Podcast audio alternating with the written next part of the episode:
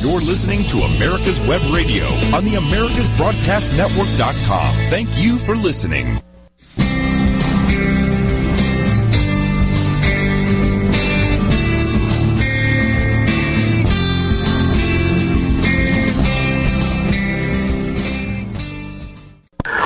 Welcome to America's Homegrown Veggie Show. I'm Daryl Pullis, and my guest today is NC Tomato Man, Craig LeHoullier. Good morning, Craig. Good morning, Daryl. Uh, fre- fresh bla- fre- freshly back from a week in Florida, so uh, from 75 degrees to 35 degrees, but I'm thawed out enough so that we can do this. Your teeth aren't chattering anymore, huh? nope, nope. Well, that's good. What you got in really late last night too, didn't Yeah. you? Where it was nasty we left cold. uh, left the beach house in 75 degrees at about noon and arrived in our house in Raleigh at around 11:30. So uh yeah, travel day, you know, travel days are always long days no matter where you go it seems, but there's as they say in The Wizard of Oz, there is no place like home. Gotcha there for sure. now, for folks that don't know you, you are the author of my favorite book for the year it came out, and probably my favorite gardening book since then too, and one of my top two ever. And that book is called Epic Tomatoes. And I urge you, if you are a tomato lover, folks, if you don't have this book, go and get it. You won't be disappointed. And Craig, you've written on other subjects too. You've got, um, you've done one on straw bale gardening, and Yes, you got another. Do you have another one in the works now? Yeah, that, so growing vegetables and straw bales came out very early last year, and it's a little um, story how-to guide with pretty much just the basics of getting you into that technique. I am now working on uh, what I expect is going to be a self-published book on our dwarf tomato breeding project, which I hope hope we can get into today because more companies now are offering them, and we've got more available. And I think it's such a unique project that it's a story that deserves to be told. And then a few future projects with Story and another publisher on other topics. So if all goes well, I'm going to be doing a lot of writing for books three, four, and five over the next uh, year or two. Wow.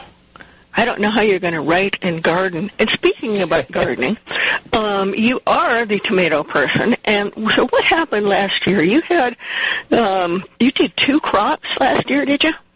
Yeah, it's uh, because I did so much breeding of new varieties for our dwarf project, and because we had a set of uh, dwarfs that I planted early on that just didn't do well. Um, I did a blog last year on weather and how you can associate the weather we're seeing with the garden experience, and we, it's we just had the type of weather that meant some of the really important plants I wanted to grow failed before they gave fruit. So I did some cuttings. But instead of doing a succession planting and layering things, planting something each week for a month or so, I did a whole second planting in midsummer thinking it's a long growing season in Raleigh. I'll be able to ripen things off these 75 plants or so. Then I found something that I think most tomato growers will find that when the angle of the sun starts starts to drop, when the nights become cooler, it lengthens the ripening time of tomatoes and it mm-hmm. slows their growth. So even though I managed to pick fruit off almost all of the plants, in many, many cases they were fully grown but still green fruit that were ripened indoors. So rather than do a complete replanting of a tomato crop in, in midsummer, say a month or a month and a half past the initial crop, I'm thinking this year of maybe doing a planting and then waiting a week, doing planting a few more, waiting a week or two, and then just layering them like that. And then at a certain point, I'm not going to plant anymore because the the weather, the sun angle, the nighttime temperatures, it won't be worth the effort um, that, to put into maintaining those plants because you're just not going to get the tomato quality at the end of the at the end of the year. And that's the reason I don't grow tomatoes in the greenhouse in the wintertime, even though I could. Because they just don't taste like much when they don't get the amount of sun that creates the sugars that helps create the flavors um, to to do good fruit. But you were you were able to save seeds from those second crop, weren't you? That loss? Absolutely. I had um, I had a garage table full of fully when the, when the green fruit become fully sized but just haven't ripened yet. You just bring them in and over over the time that they wish, and tomatoes ripen pretty well when they want to. Uh, I help them along often by uh, putting a banana or an apple in amongst them, which would then give off ethylene and help hasten the ripening. But I did get to see ripe colors and good seed from those. Um, I did not taste them because the thought of tasting some of these fruits that were picked green and then took maybe a month or two to ripen, I don't. I didn't think that I would get anything really useful or distinctive off the taste. So I'm going to wait and uh, regrow some of those this spring to get a better sense on on what their potential is. I'm surprised that you didn't taste them even a little, because I've found that some tomatoes, when they ripen, even if they're ripened indoors, have have some amazing, amazing flavors. It's not the not the sugary kind of tomato flavor, but some of them aren't flat. They have so many volatiles that develop that you can get an idea, hey, this has got to be a spectacular fruit. Um, yeah, matter of fact, and, and I, I think, think Cherokee Purple was the first one I discovered that with. Because Oh, of sure. course it was fairly late, and it was I had planted it late. I got the seed, I think, from Chuck Wyatt, who had gotten it from you, Uh-huh. and um, and so of course I wanted to taste it, even though it was late. I think it was maybe late October. Sorry for those of you up north, but we can we have a long gardening season here. Um, late October, maybe even the first week of November. But it was right before frost, and I just picked them and I let them ripen indoors, and I was surprised.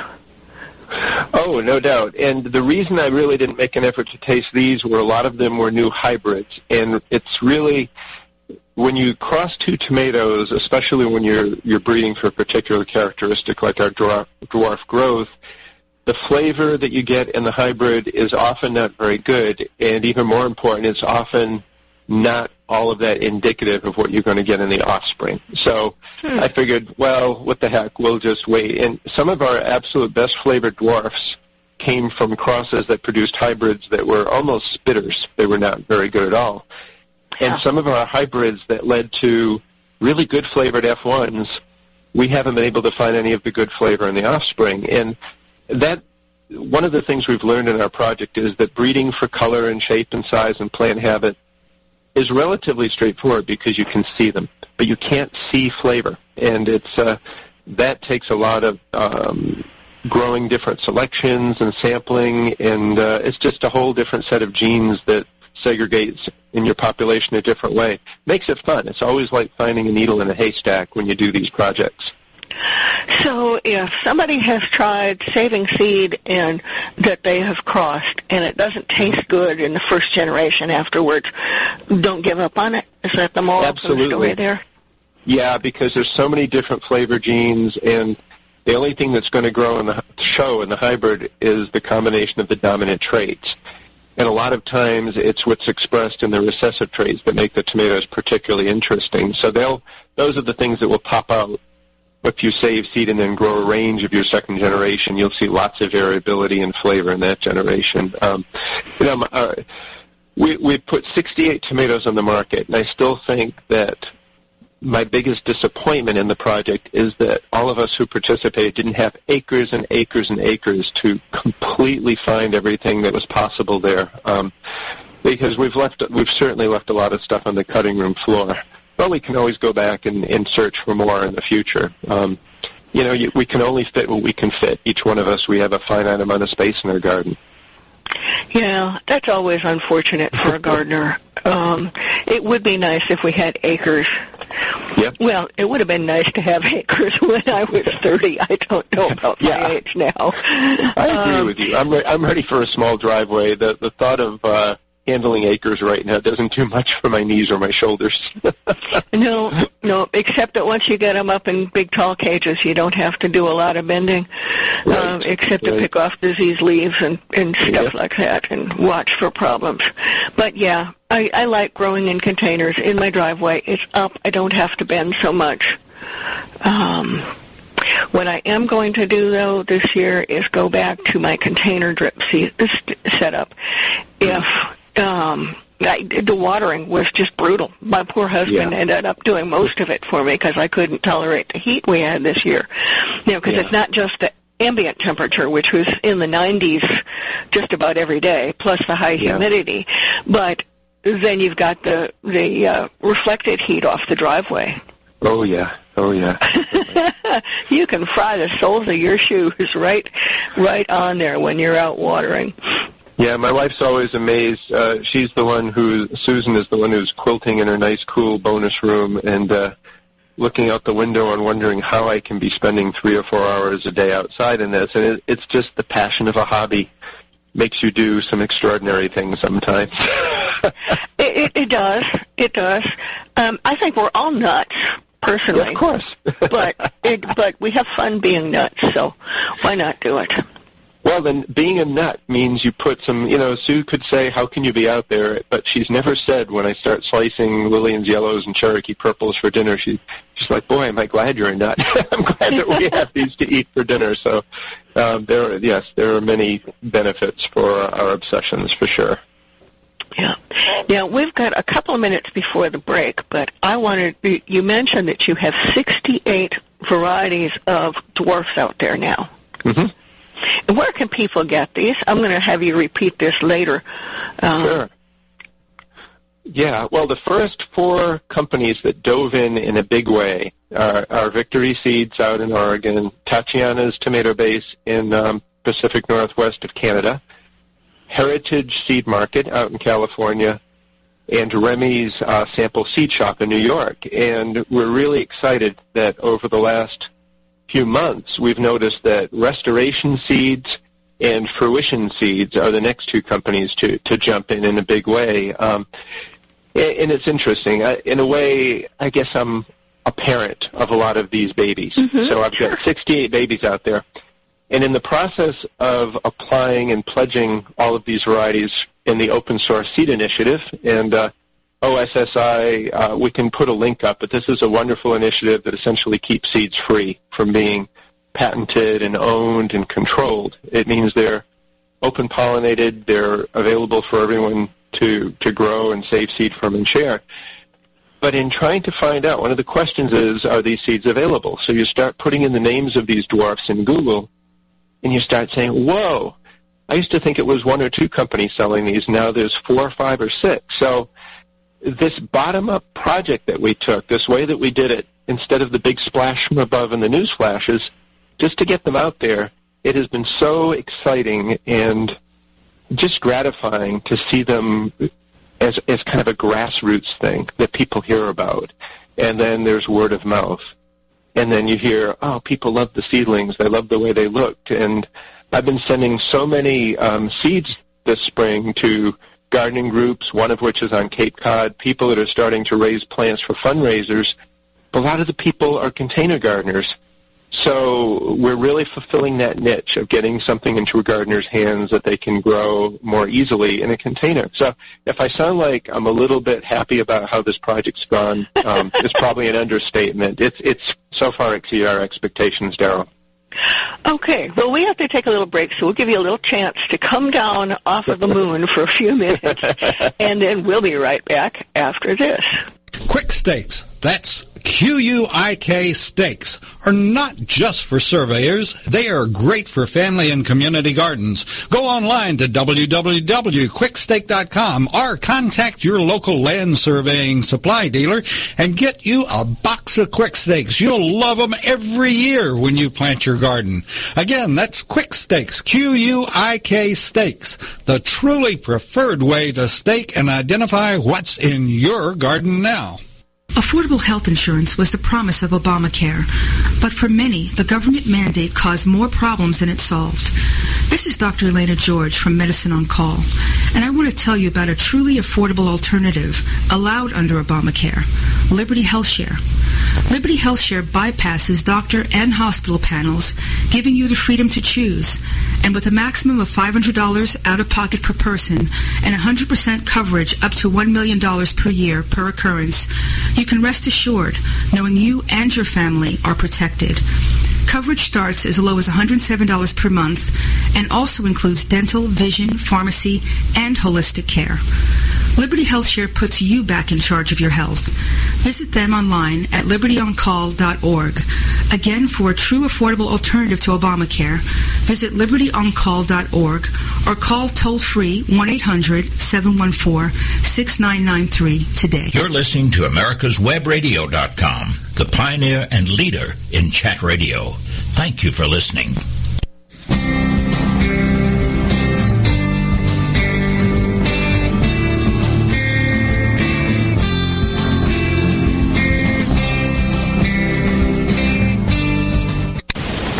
Welcome back to America's Homegrown Veggie Show. I'm Daryl Pullis, and my guest today is Craig LeHoullier, author of Epic Tomatoes and a book on straw bale gardening. And he, right before the break, we were talking about how many new people, new companies are starting to sell the dwarf tomatoes.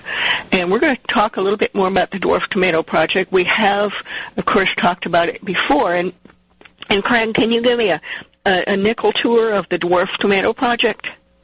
Yeah, um, started in 2005 with an idea that since more people are gardening and to get more people to continue to garden, we need to find plants that aren't as out of control as most of the heirlooms, which are the indeterminate types that just grow up and out and all around. So we thought uh, there are a very, very few of these genetic shorter varieties called dwarfs, which have other characteristics such as really nice dark green, crinkly foliage, just beautiful plants.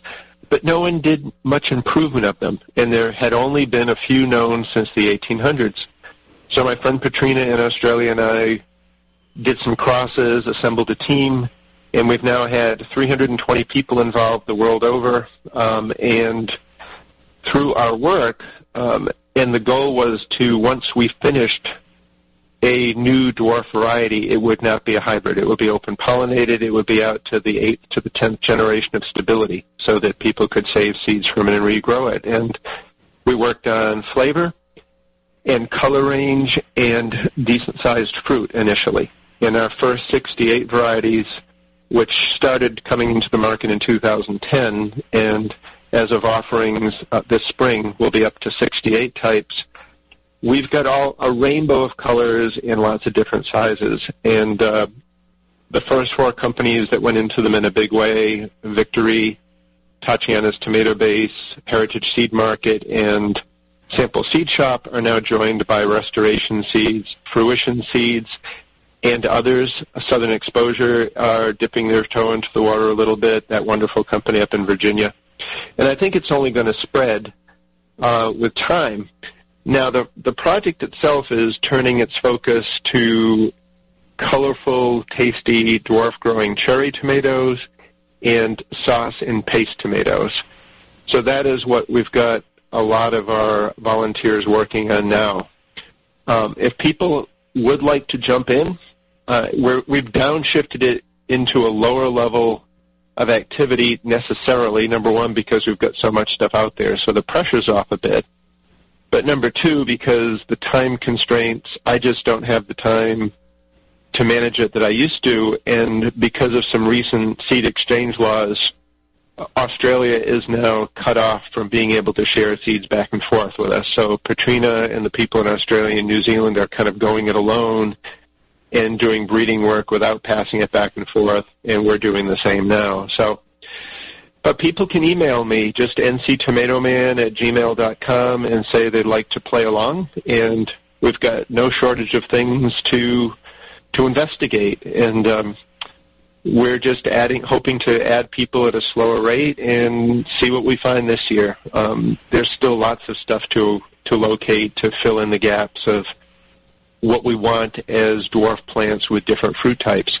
But it's been great, Daryl. I know you've grown a few. Joe Lamp'l's grown a few. Um, gotten a few to Nikki Jabbour up in Canada.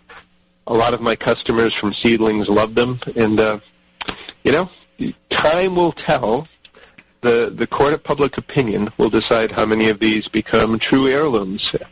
And in 50 years or 100 years, will people be still growing some of them? We'll see they will be missing out if they are not still growing them. folks, if you've never seen one of these dwarf tomato plants, and this isn't just a determinate plant that, you know, gets to be three, four feet tall and stops. These things have tree trunks for stems. They they will knock over in a heavy w- rain or heavy wind event because you know they they set f- quite large fruit, but they're very very sturdy. They're very tough, very hard to kill. Uh, even when you have 100 degree temperatures that we had and, and the drought that we had last year.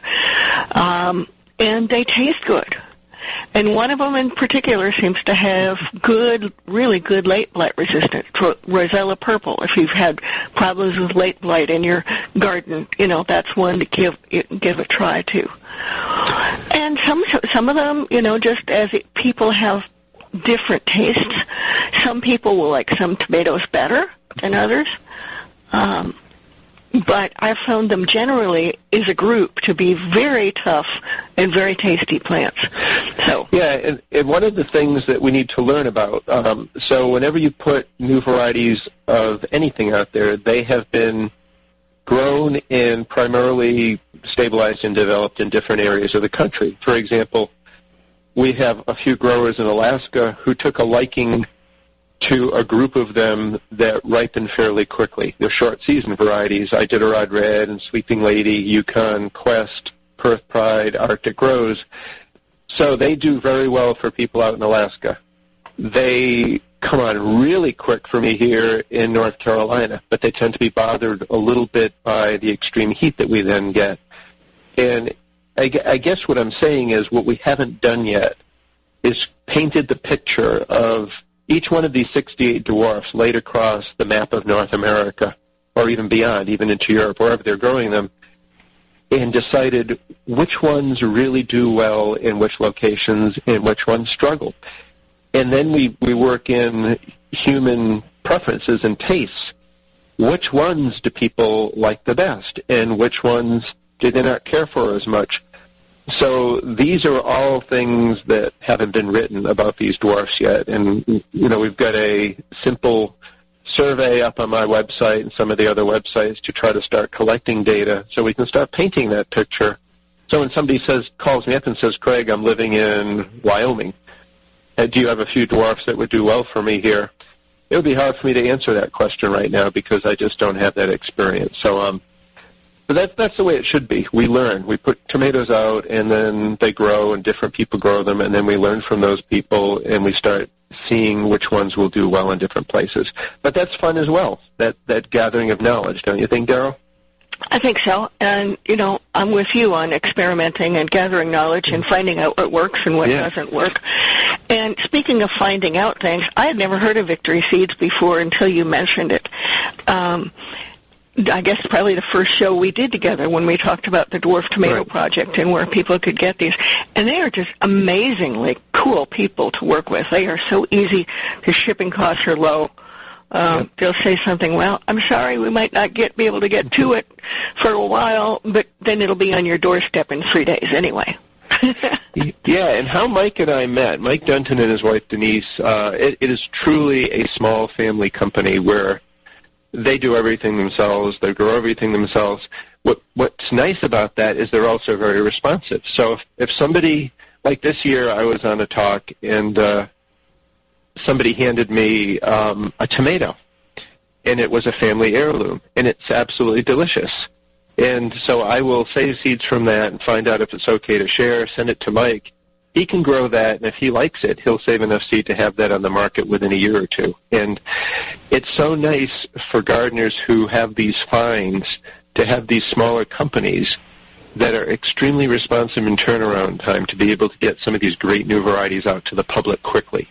Um, so that that's another thing. Mike and I actually met through a shared love of Alexander Livingston's original varieties from the late 1800s, and we kept bumping into each other on eBay and other places, and we realized that, um, you know, um, divide and conquer. Now let's get together and do this together. So together we've been kind of searching for Livingston's and developing our expertise on it. And uh, his catalog actually offers an incredible treasure trove of information about probably the import, most important seedsman American seed companies has ever known. Um, Alexander Livingston, who led to most of the tomato improvements between 1870 and 1920.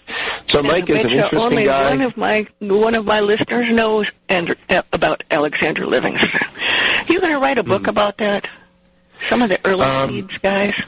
Yeah, well, Livingston wrote his own book, and then Andrew Smith wrote a book about Livingston um, as well, featuring his tomatoes. But you know, he he was the person who did all of the improvements because the tomato from about 1850 to 1870 was kind of a big, ugly, lumpy red thing that didn't look or taste too good, and he's the one who learned about how tomato improvements should be made, and his catalogs carried all of these wonderful varieties like Golden Queen and Magnus and Favorite and Beauty.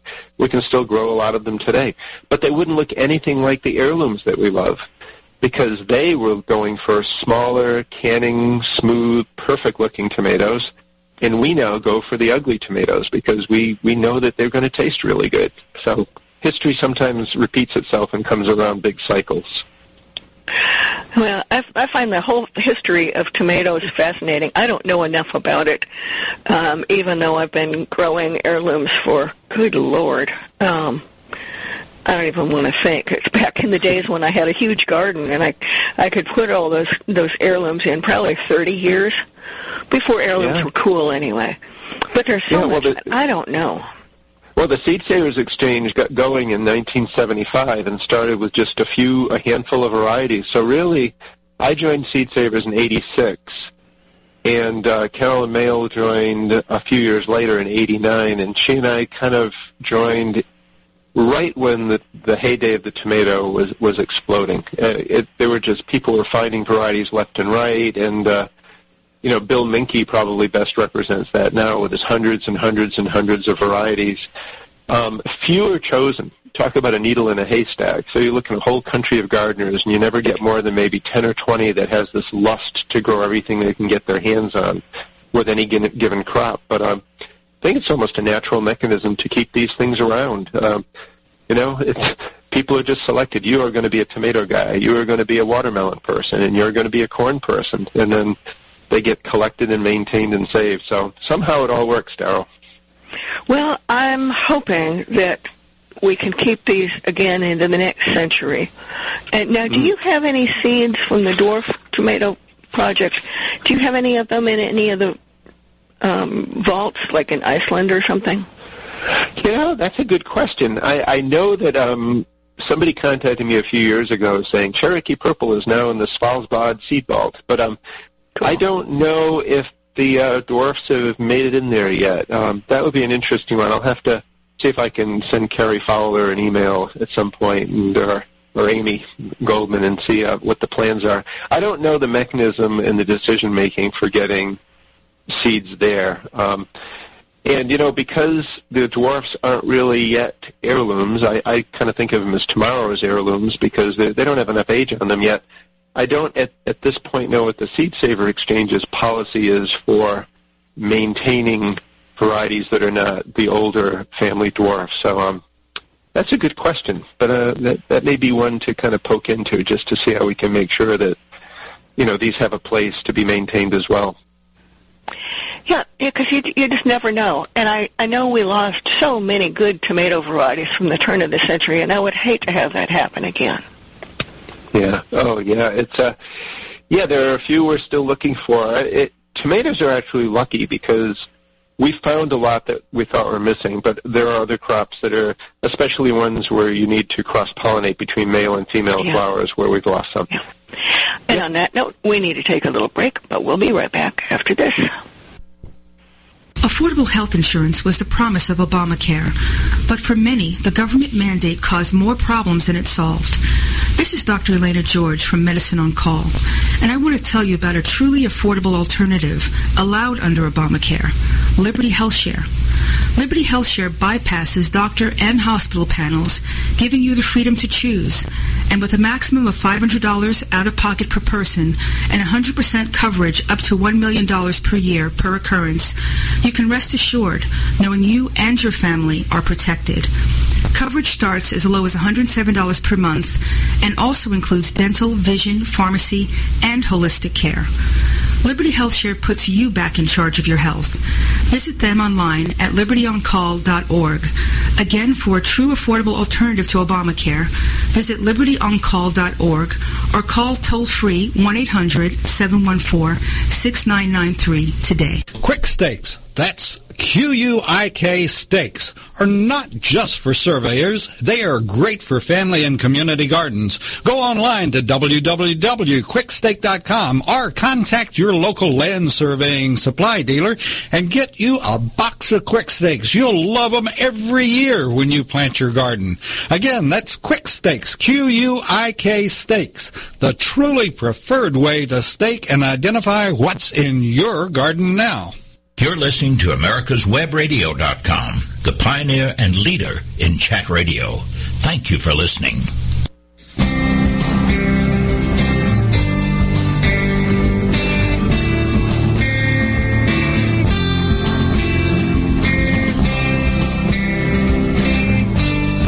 Welcome back to America's Homegrown Veggie Show.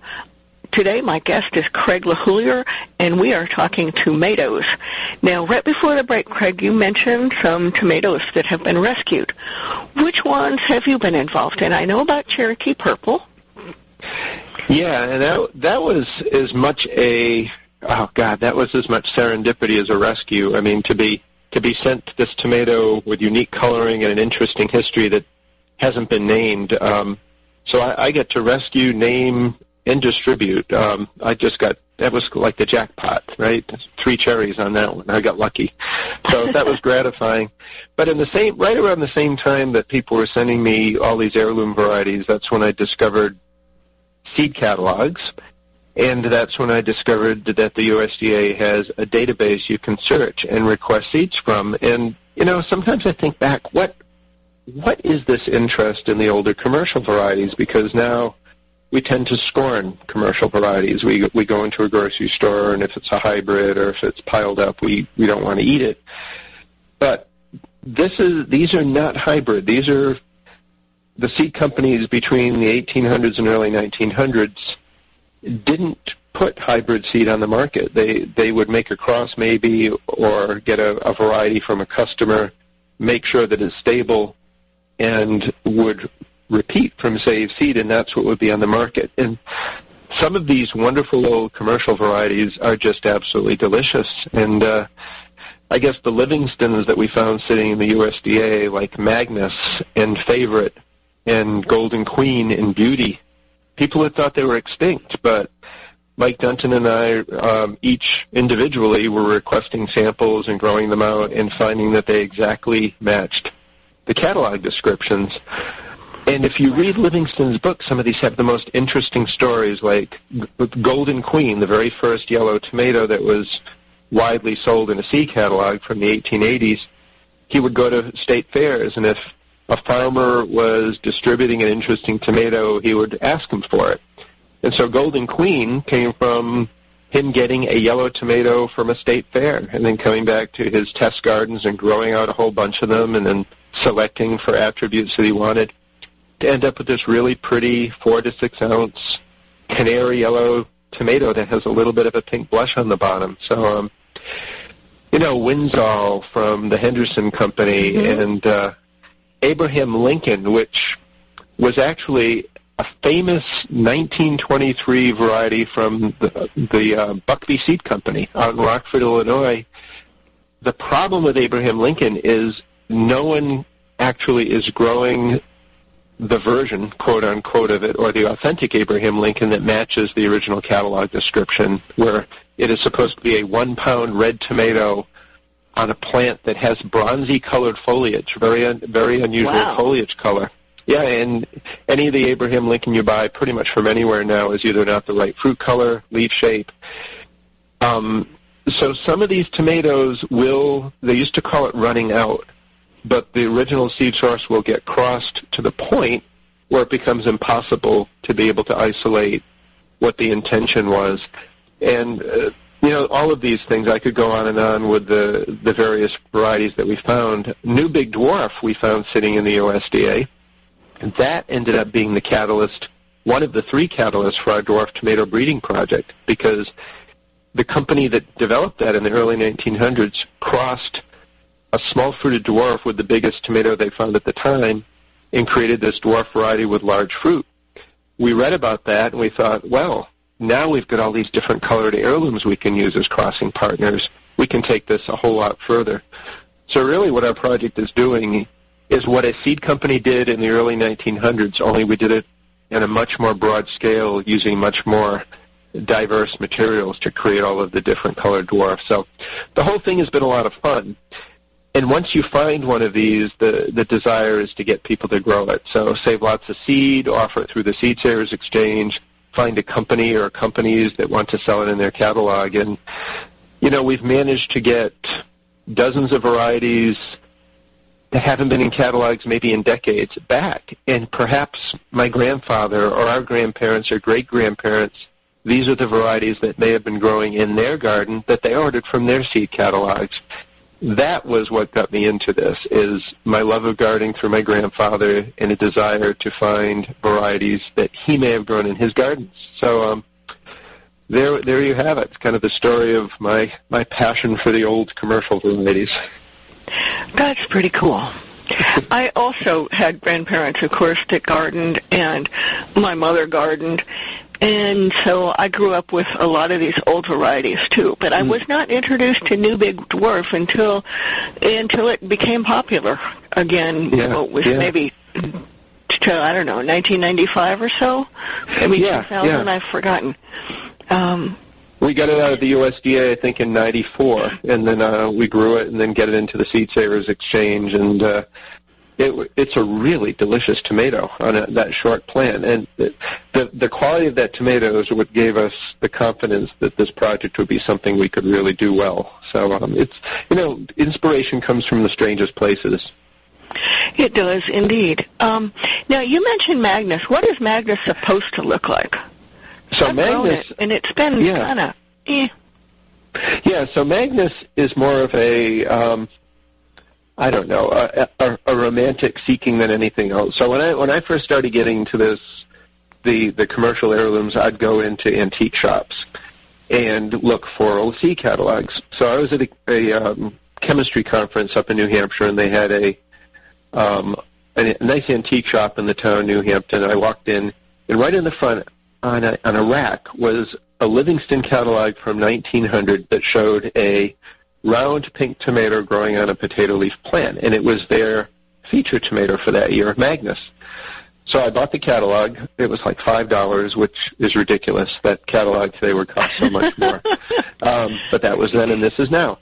And then um, I came home and started seeking that tomato. It wasn't listed in the Seed Savers Exchange. I couldn't find it anywhere. Um, then I started playing around with different types of formats for searching the USDA data database, and I found that it wouldn't find Magnus, but it would find Livingston's Magnus.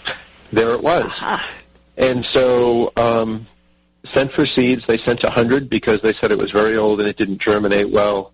Um, I kept 50, sent 50 to Carolyn. We each got only a couple of plants to germinate. Only hers came out potato leaf. She got two. And she sent me a plant and she grew one. So our two plants, we saved seed and got it into the Seed Savers Exchange. Our two plants were more than likely responsible for Magnus being available again. And it, and it should be a potato leaf plant with fruit that are in the four to six ounce range and unusual in being round and pink and quite sweet. So it is not a knock your socks off heirloom. It is not anything near a Brandywine. But in, the, in 1900, it would have been considered a wonderful canning tomato for people that like pink tomatoes because there was there's not a lot of blossom end rot or creases or cracks or wastes. It's just a little round pink tomato that in a tasting you'd look at it and you'd probably not even look at it a second time. But that was what they were going for back then. Kind of interesting. Ah, that makes a lot of sense. Why it tasted the way it did. I was expecting Yeah. lush heirloom flavor when I grew it, Nope. and and it wasn't. No, it's more But of a canning type of a tomato. yeah. Yeah, yeah. Meaty, Oh. solid, um, held up well in the canning process. Yeah, it's different. And, uh, you know, all of these, t- when the tomato first became really popular in the early 1900s, we gardened to preserve for the most part. Yeah. So I think people were even more concerned about putting as much stuff away as they could. So there was this drive for these small, round, smooth canning varieties so they could eat from the garden all winter. Yep, stuff it in a jar, Yeah. give it a water bath process, and go for it. yeah. I remember yeah. eating lots and lots of stewed tomatoes when I was a little girl. Oh, oh, absolutely. But you know, this brings an interesting point. So you'd look at the catalog in the 1900s, and you'd have 20, 30, 40 var- tomatoes. They would all be mostly red, kind of medium-sized. Well, when the seed catalog started coming in, I sat down with a few of them, and I was astounded to find, for example, Total Toma- Totally Tomatoes has roughly 300 types. Tomato Grower Supply has roughly 250 types. Um, that's five times more than seed catalogs would have offered back in 1890, 1900, 1910. But then it, the daunting nature of the choice. So I counted 12 different general types of tomatoes now. You've got heirlooms. You've got the old ones, you know, the brandywines. You've got newer ones that people are discovering even to these days. You've got new hybrids that have all kinds of disease tolerance worked into them. You've got the old standby hybrids like Better Boy and Celebrity. You've got breeders like Artisan, who is making uh, Fred Hempel, making these little, colorful, beautiful, interestingly shaped, striped tomatoes that are a little bit larger than a cherry. Uh, multiflora, plants that are putting out sprays of a hundred flowers. You've got people crossing heirlooms and making hybrids that have heirloom characteristics, such as Chef's Choice and heirloom marriage varieties. The indigos with the dark coloring. The wild boars uh, from Brad Gates in California with all the stripes. Some more micro dwarfs like Red Robin with different colors. And of course, then all of our dwarf project tomatoes. So, you know, it's for a gardener, you've almost got to think about how do I even begin to sort out what to buy from that, what to grow from that. And, and you really need a strategy. You, need, you know, what is your interest level? Is, is it seed saving? Is it canning? Is it variety? Is it yield? Um, there's never really been a more confusing time, Daryl, for a tomato grower to figure out what it is they want to put in their garden. Well, it is confusing, especially since a lot of the seed catalogs don't have, and I should maybe say this, because they got to stay in business too, but a lot of them don't have really good descriptions. And I I would just die sometimes if people would if they would say whether it's a regular leaf or a potato leaf, or maybe stick a picture in it like like Alexander Livingston did showing Yeah, a potato yeah. leaf. Yeah, Um, yeah. It, it's so frustrating for me, and my memory isn't as good as it was once was. So my my deal now is I always grow a couple of my favorites, like Sun Gold and Cherokee Purple, and then Mm-hmm. I try something new. And every last year I kind of went overboard again on the what was new, but uh, you know, mostly growing growing the the dwarfs that had come out. Uh, Yeah. I guess last year and some from Yeah. earlier. But And uh, uh, you know, I think I think some of the reasons for the lack of descriptions. I've thought a lot about that, and I think you've got small companies like Victory that grow all of their own stuff, and they know what it looks like, and they can write good descriptions. But I think by necessity, some of the bigger companies must get seed from a central supplier, which means it doesn't matter what the catalog. The description is going to read the same, and uh, and this this isn't a knock on any company or any. There's different strokes for different stro- folks, but I really like for a company to sell a seed to have grown it and to be able to describe it. You know what I mean? To personalize it instead of just this generic description that you can see in 15 different catalogs. Everybody listing that tomato is going to have exactly the same description. That's not too helpful for me.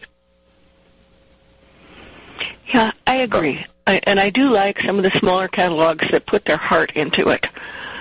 Um, and that, I think that would be better for the industry in the long haul, but what do I know? I'm not a, I'm not a corporate type. Anyway, we're going to have to take another break, but we'll be right back after this. You're listening to America'sWebRadio.com, the pioneer and leader in chat radio. Thank you for listening.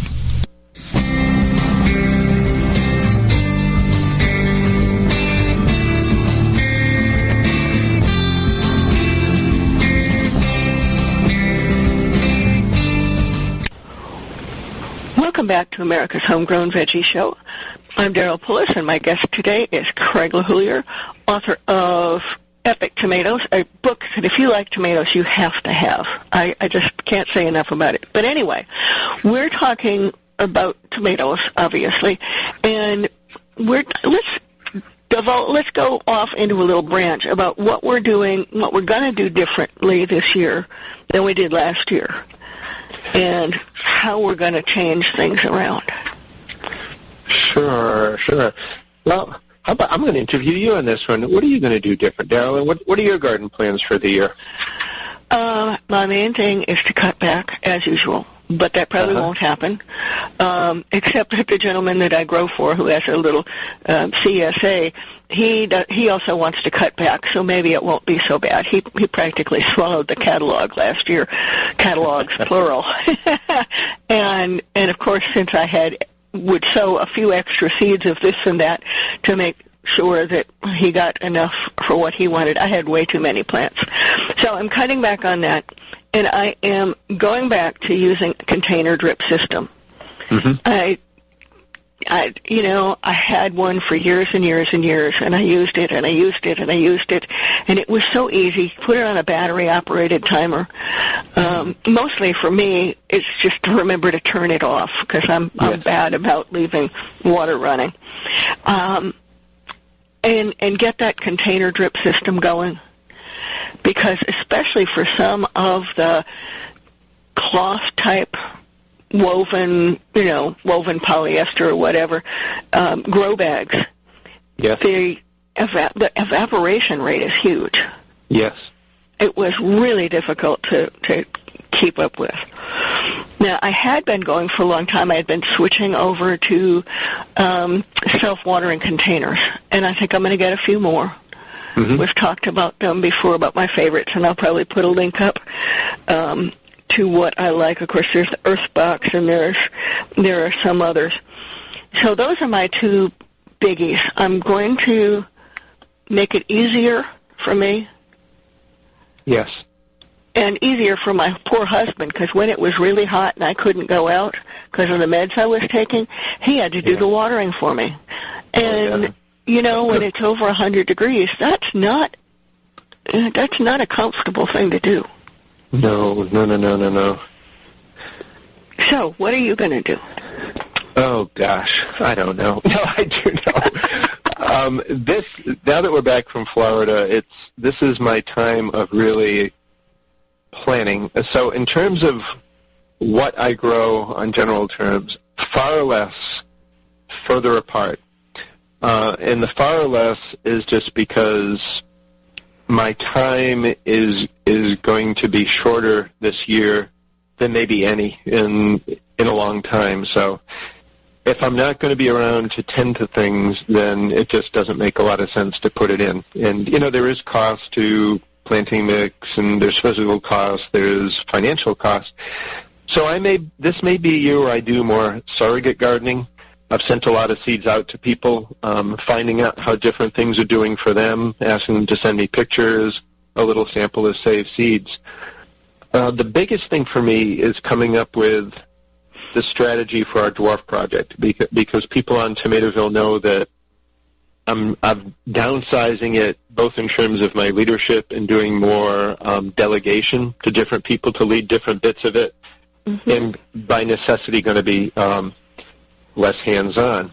But you know, typically my weeks recently is a combination of um, sending seeds out to people, and that it's never as easy as I'm going to go find the seeds and send them. It's where are the seeds? Which ones am I going to send? Um, so nothing in gardening takes two seconds. You have to really think about it.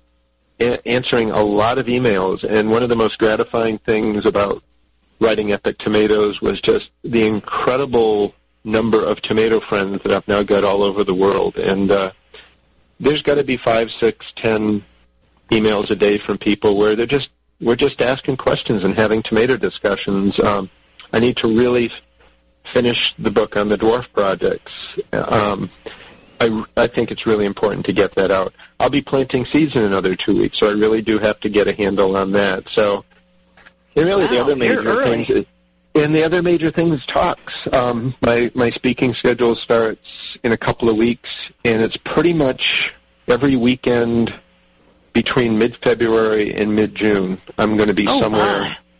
Yes, so um, I'm excited about that. It's going to be great. I mean, getting to go to Dow up, up, up in Midland, Michigan. Um, White Flower Farms up in Connecticut, uh, Pittsburgh Arboretum. I'll be in D.C. at the National Arboretum. These are, you know, just a few. Huntsville, Alabama, working on Nashville, Tennessee. How fun! Um, it, and it's it's getting to be with people who share a passion for tomatoes like I do, which means we'll be learning from each other. So I will be a much, hopefully, smarter person at the end of this year having gotten all these wonderful ideas from people, and I'll, I'll be sharing stuff with them. So I find it energizing and a little bit exhausting because it's travel. Um, but you yeah, know, you've got to be travel careful. these what, days is just yeah. never easy.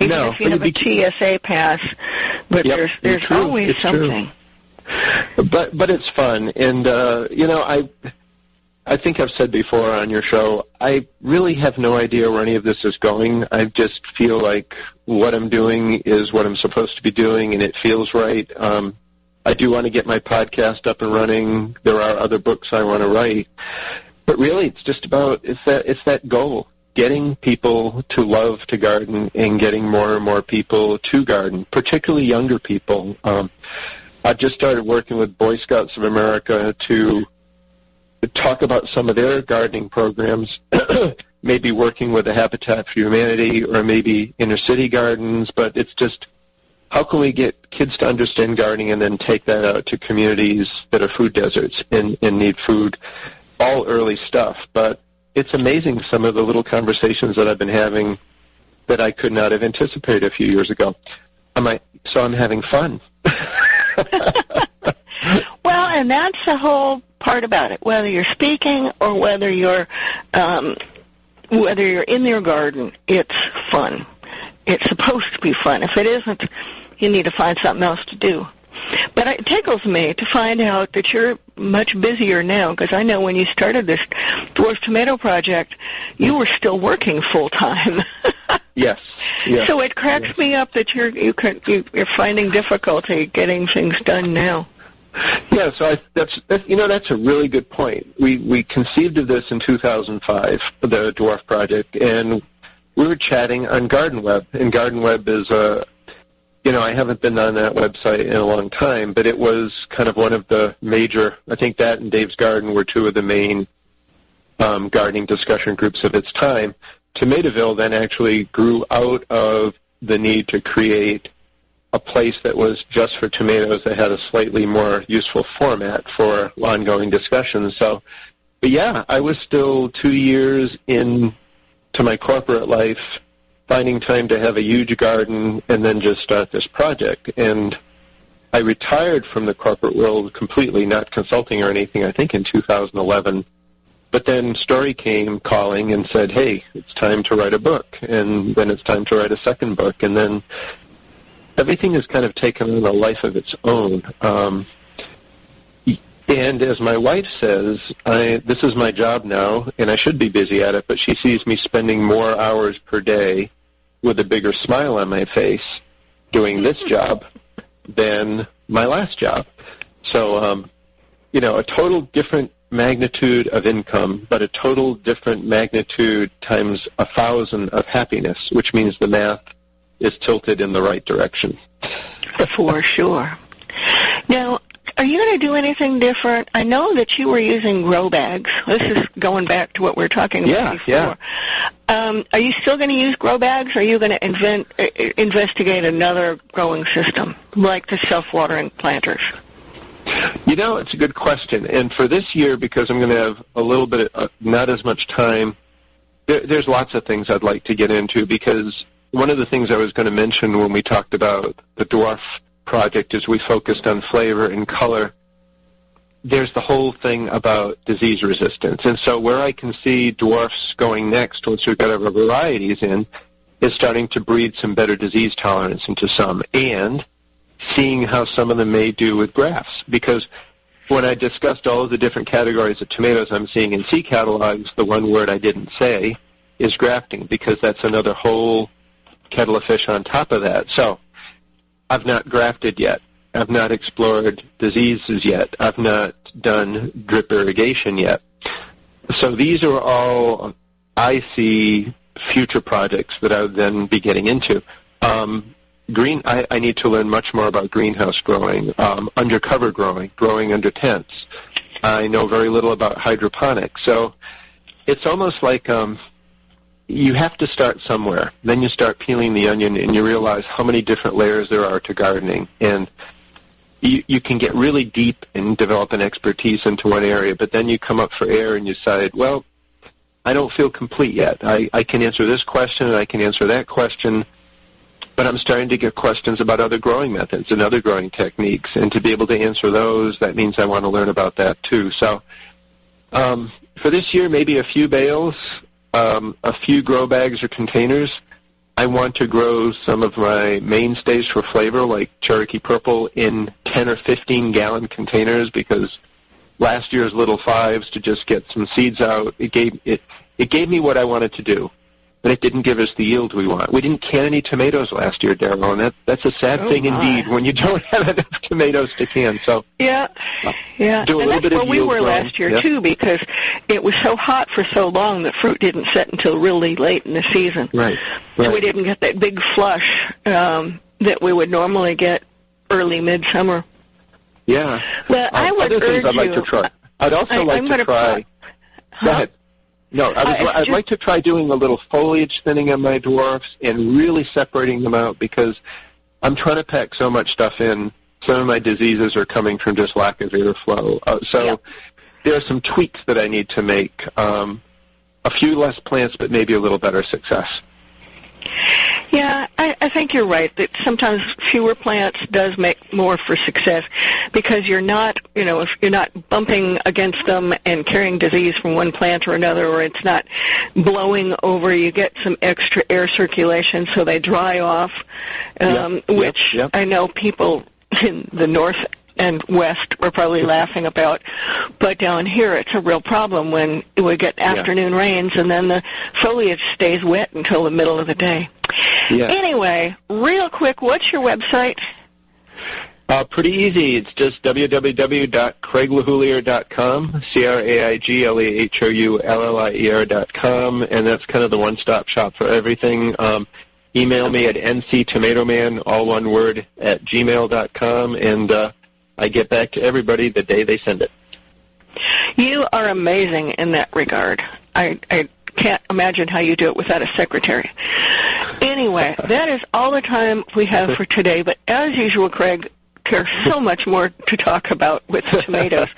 so I would like to get you back um, maybe when you um, are finished this season and see how Yeah. things did and and and why.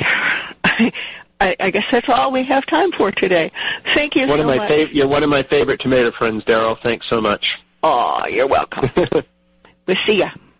You're listening to America's Web Radio on the AmericasBroadcastNetwork.com. Thank you for listening.